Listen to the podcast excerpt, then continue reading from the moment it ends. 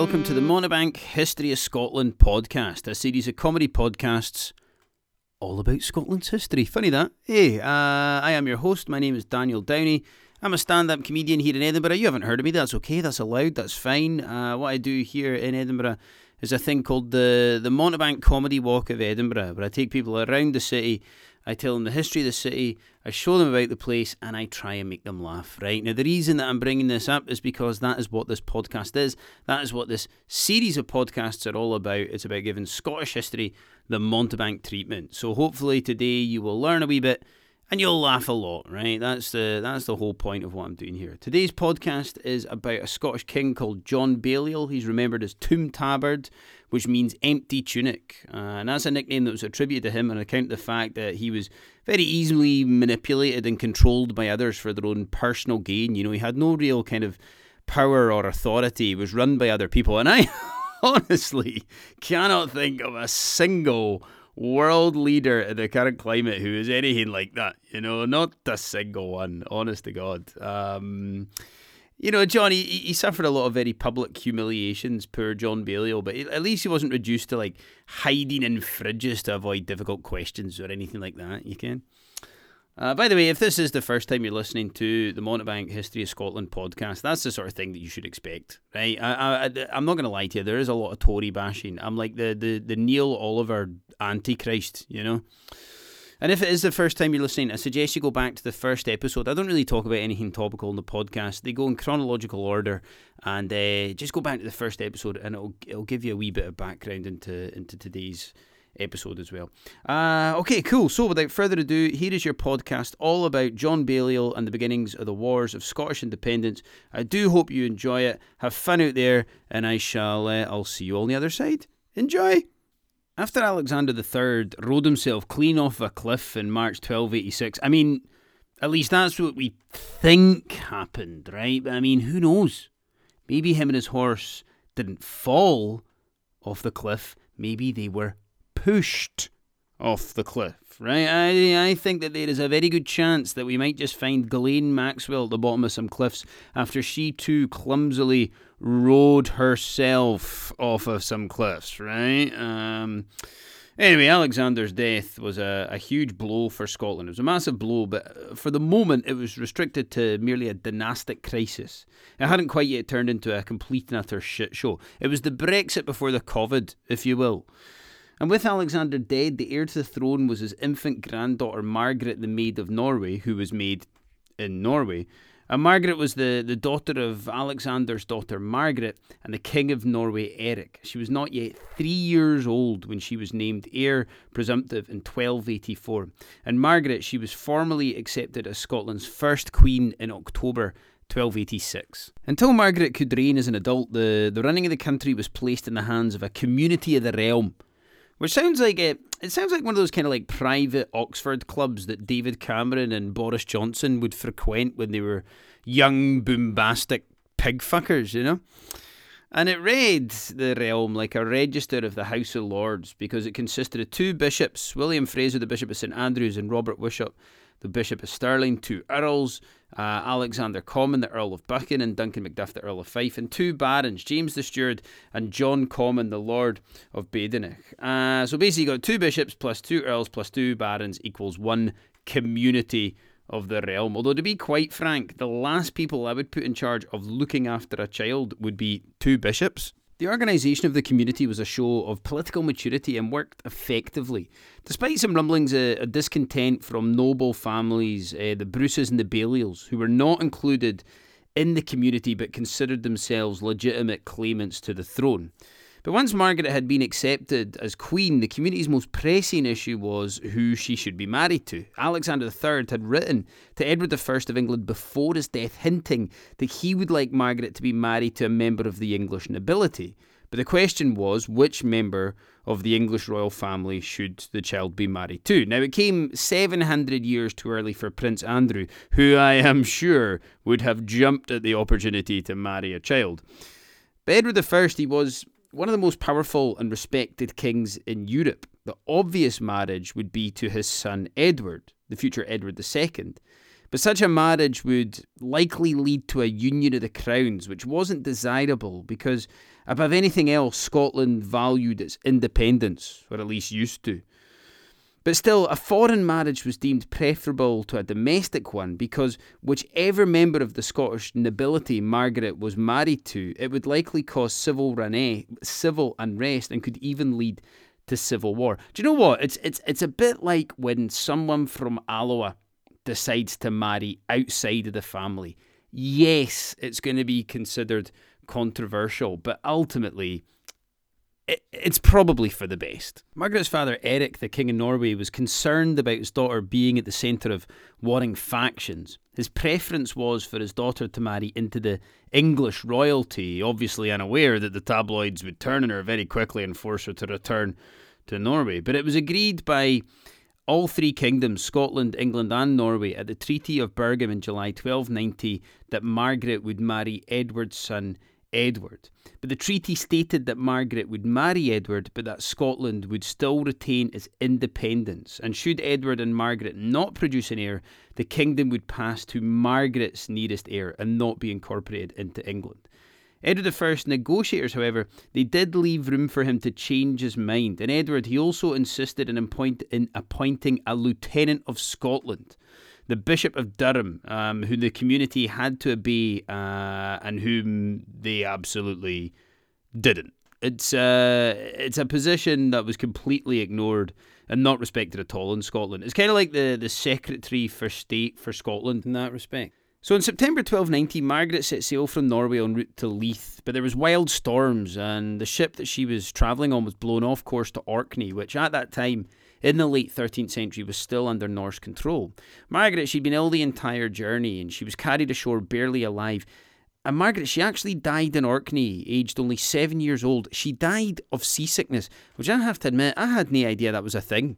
Do you know what I mean? Like kids could die of seasickness. I feel like we've been far too blasé about letting kids go away with that Captain Birdseye all these years. Turns out it's far more dangerous than it looks, kids. And Margaret, bless her, she died at seven years old. Uh, she'd only been queen for four and a half years, and she was never coronated, never even actually set foot in her kingdom. Her body was taken back to Bergen in Norway, and it was buried next to her mother, who had died giving birth to her. And Margaret's death that marked the end of the MacMalcolm Canmore dynasty, and it left the country in uh, inter- in- interregnum. Um, which A is a difficult word, and B basically means uh, a period between monarchs. Uh, so like when Prince Charles becomes kings becomes king, that will essentially be an, an interregnum. You know what I mean? Because you're just waiting for the actual one to come along. Um, and things, they were about to go from bad to worse in Scotland. We were about to step from a Brexit shambles to a full blown COVID shit show because the, the succession on who the next monarch should be was to be disputed, and the Treaty of Bergen it was to be nullified. There were 13 competitors to the throne, but only two had any kind of realistic chance of winning. It was like the, the Scottish Premiership in that respect. And the two competitors were John Balliol, the Lord of Galloway, and Robert Bruce, the Lord of Annandale. Uh, now, this Robert Bruce was in his 80s and was the grandfather of that Robert Bruce, um, who was from a they're from a long line of Robert Bruces, which really does make it confusing as fuck. But John Balliol's mother, uh, she founded the very famous Sweetheart and a fantastic, beautiful building, the Sweetheart Abbey in Dumfries. It's called Sweetheart Abbey because it's built in honour of her husband, whose embalmed heart she is uh, she's buried with, hence the Sweetheart and Sweetheart Abbey.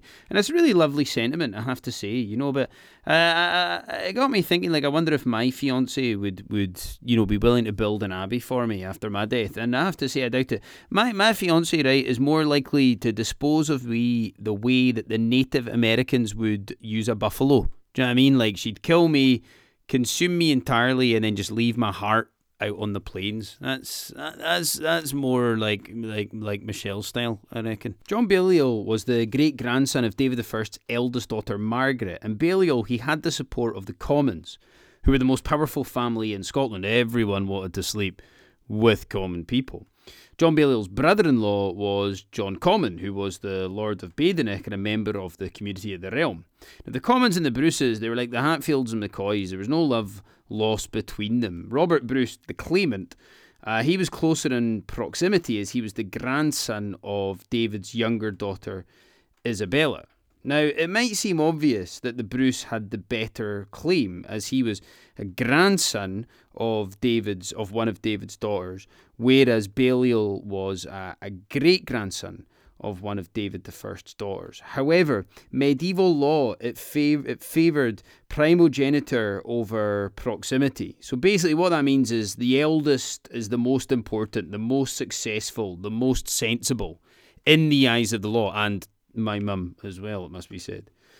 And the tensions over who should be king, uh, Bruce or Baliol, it was threatening to boil over into civil war. And so the community, they decided to approach Edward I of England to help arbitrate. Now, there is no way of communicating how monumentally stupid a decision that was. That is the equivalent of sending your granny to Harold Shipman for a checkup. It is the equivalent of the Jedi Council electing Darth Vader as their head, as their president. Just like, uh, listen, I'm I'm no sure about this guy. Like he's already annexed Wales, and and, and what about this Death Star? Didn't he worry about that? All right, didn't he worry about his Death Star? It's all good. He is promising us 350 million space pounds a week if we leave the intergalactic union.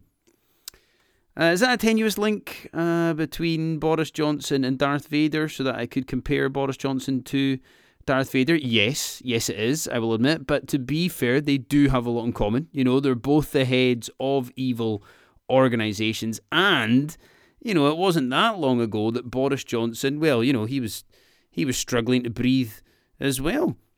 Right, I'm just going to come out and say this, right? I love Edward the First, right? I love him. I think he is the best bad guy of all time. He is like a pantomime baddie. He's he's a mix of the Sheriff of Nottingham, Hans Gruber, and, and a sprinkling of Hel, El Hadji Diouf in there as well. Like Edward in 1290 was 50 years old, right? And this is a man completely committed to strengthening his kingdom. He'd already he'd already annexed West and, and North Wales. He'd reorganised his army, feudal and financial systems, and he was one of the most powerful and impressive kings in Western Europe. In Scotland, he saw an opportunity through the country's dynastic crisis of making himself the first ruler of the entire British Isles. So basically, like unfortunately for Scotland, its dynastic crisis happened to, to time with the reign of one of England's most ambitious and successful kings. Edward was ruthless, determined, one of the most brilliant legal minds in Europe. And when he conquered Scotland, he said, A man does good business when he rids himself of a turd, which is just such a great bad guy line. Like, I absolutely love it. Like, in the disastrously awful film Braveheart, right? Edward, he gets the best line in the entire film when he goes, uh, the, the trouble with Scotland is that it's full of Scots. Which is the only accurate part of Braveheart, I must say, right? Not only is that line absolutely brilliant, but it's brilliant because it, like, actually feels like something Edward would actually have said. Like his his jobby line, his third line should definitely have made the film. Like bad guys nowadays, they just they just don't get lines like that. You know, you just don't hear bad guys saying stuff like that. Like nowadays, they just ramble incoherent shite in Latin, don't they? You know, but then again, I suppose our bad guys are not brilliant, ambitious and determined like Edward I was. The competition for the throne became known as the Great Cause, and Edward, he was more than happy to arbitrate. Well, actually, he wasn't. He refused to arbitrate and instead wanted to be the judge. And not only did he want to be judge, he wanted to be referred to as Lord Superior of Scotland throughout. It's always a bit cringy when folk make up their own nicknames, isn't it? And he called a parliament on the 6th of May 1291 at Norham Castle on the on the English side of the Tweed which is where the border between Scotland and England is. And at that time, it was very much debatable land, like both countries laid claim to them. And so it was very much a statement of power and intent from Edward. Now, the Scots delegates, they stopped on the Scottish side of the Tweed. They didn't want to, to have to go to England to make a decision about Scotland. That seems obvious, right? Like, decisions about Scotland should be made in Scotland. That's, that's just obvious, of course. But Edward, he digs his heels in, he gives it the whole, it's my ball, I'm going home and uh, and he, he refuses to cross the border. But when Robert Bruce agreed to Edward's terms and he crosses the border and he swears fealty to him, the other claimants they had little choice but to follow suit. And Edward he he sorts through the claimants and he narrows them down as expected to to Robert Bruce and to John Balliol. And in November 1292, Edward's council they find in favour of John Balliol. John Balliol is made king of Scotland. He's chosen to be the next king of Scotland. Now, although primogeniture did take precedence over proximity, it's very likely that the decision of Edward to make John Balliol king and not Robert Bruce did have a lot to do with him being the easier man to manipulate. You know, it's the same reason why Dominic Cummings chose Boris Johnson to be the Prime Minister, you know. On the 17th of November 1292, John Balliol was declared King of Scots at Berwick Castle, and just a day later he was made to pay homage to Edward at Norham Castle. Now, this was a pattern that would continue. When Balliol was crowned at Scone on St Andrew's Day, the 30th of November 1292, he was within a month summoned to pay homage to Edward yet again, and it was the start of a pretty unhappy four year reign for John Balliol, who, as we know, had already gained the unfortunate nickname of Toom Tabard. And Edward, he was a guy who would just take any opportunity that he could to to undermine and humiliate John Balliol. He even summoned Balliol to London to explain an unpaid wine bill that had been left by his predecessor, Alexander III. It's good to know that not even Scottish kings could afford London prices, apparently. In 1294, the Scots they were instructed to raise troops to assist Edward in his war against the French King Philippe IV. Now, this was a step too far. We had no interest in fighting the French. I mean, mainly because James McFadden's ancestors were, were injured.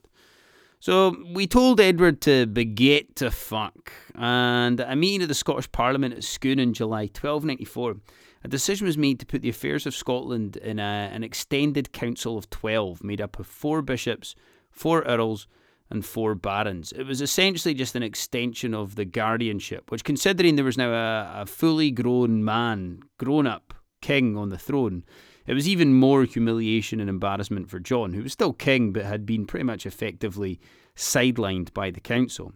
And instead of supporting or raising troops for Edward's war, the council they, they struck up an agreement with France, the Treaty of Paris, or sorry, the Treaty of Paris, or the Auld Alliance, as it's more commonly and romantically referred to in Scotland, was ratified in Dunfermline in February 1296.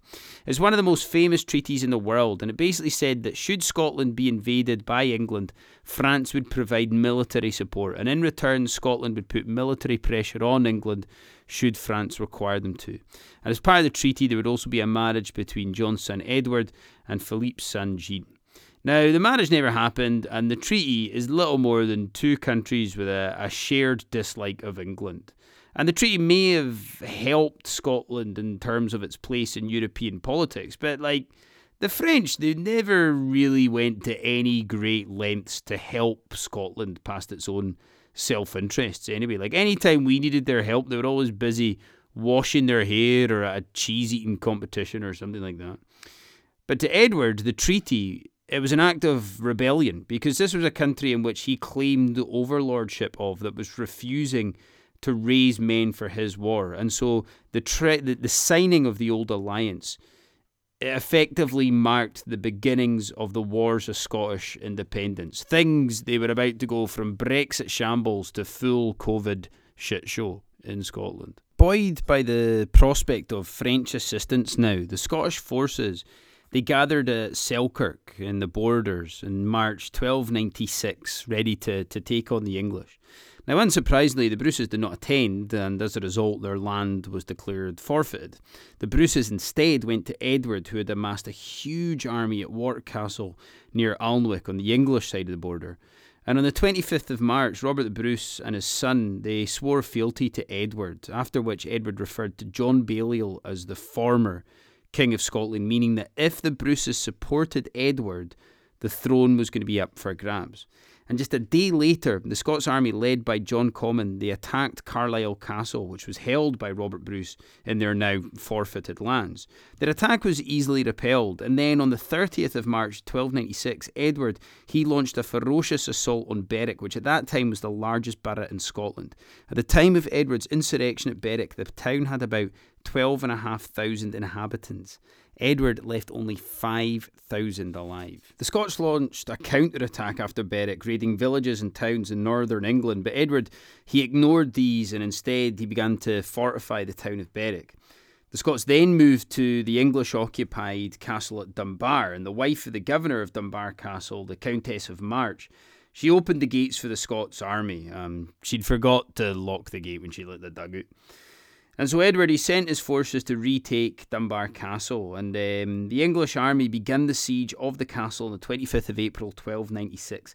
Two days later, John Comyn's army uh, they they arrived to try and relieve the castle, but they were soundly beaten by an English army led by the Earl of Surrey.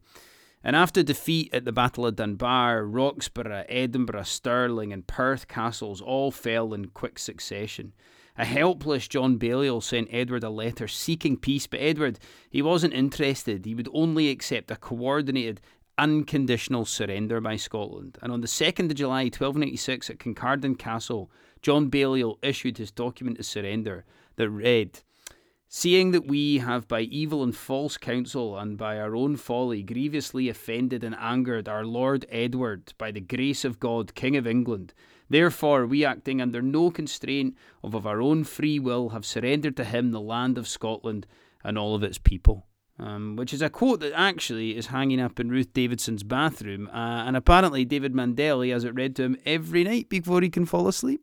A week later, on the 8th of July, in a humiliating ceremony in Montrose, Balliol formally and quite publicly resigned his kingship to Edward, Edward had him publicly stripped of his crown, sceptre, ring, girdle, and tore the red and gold royal insignia of Scotland from his surcoat, which is where the empty tunic, toom tabard nickname comes from. John and his sons they were sent to the Tower, although he would later be released into papal custody and permitted to retire to estates in France, where he died in 1313, which is, I suppose, the perfect year for one of the most unlucky of all Scottish kings to die. 1313. After Montrose, Edward made triumphant progress as far north as the Moray Firth before ransacking the country, systematically and purposefully removing Scotland's records and relics. Uh, the Great Seal of Scotland, it was ceremoniously broken in two. The state archives, they were all boxed up and shipped out of the country, most of which were actually lost in a ship that sank on its way back to England.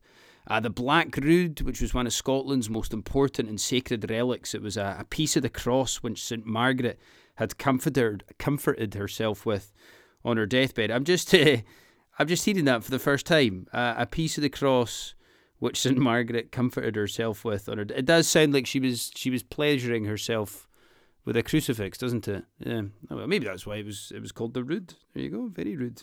Excellent. Well, good for you, Margaret. Anyway, I hope you enjoyed it. Right. Anyway, moving on, Daniel. Jesus Christ. Uh, and anyway, most significantly, uh, Edward took the Stone of Destiny um, Scotland's most significant national artefact. Um, but before Edward left Scotland, a parliament was held in Berwick on the 28th of August, at which a compilation of all the earls, lords, bishops, and leading burgesses who had sworn fealty to Edward and formally recorded their homage to him as King of Scotland was drawn up. The document became known as the Ragman's Roll, and it had over 1,500 names in total. But there was one name that was missing from the Ragman's Roll. That of minor nobleman William Wallace, um, which is a big, big deal, ladies and gentlemen, because believe you me, for a man from Lanarkshire to not sign on, unheard of. Unheard of.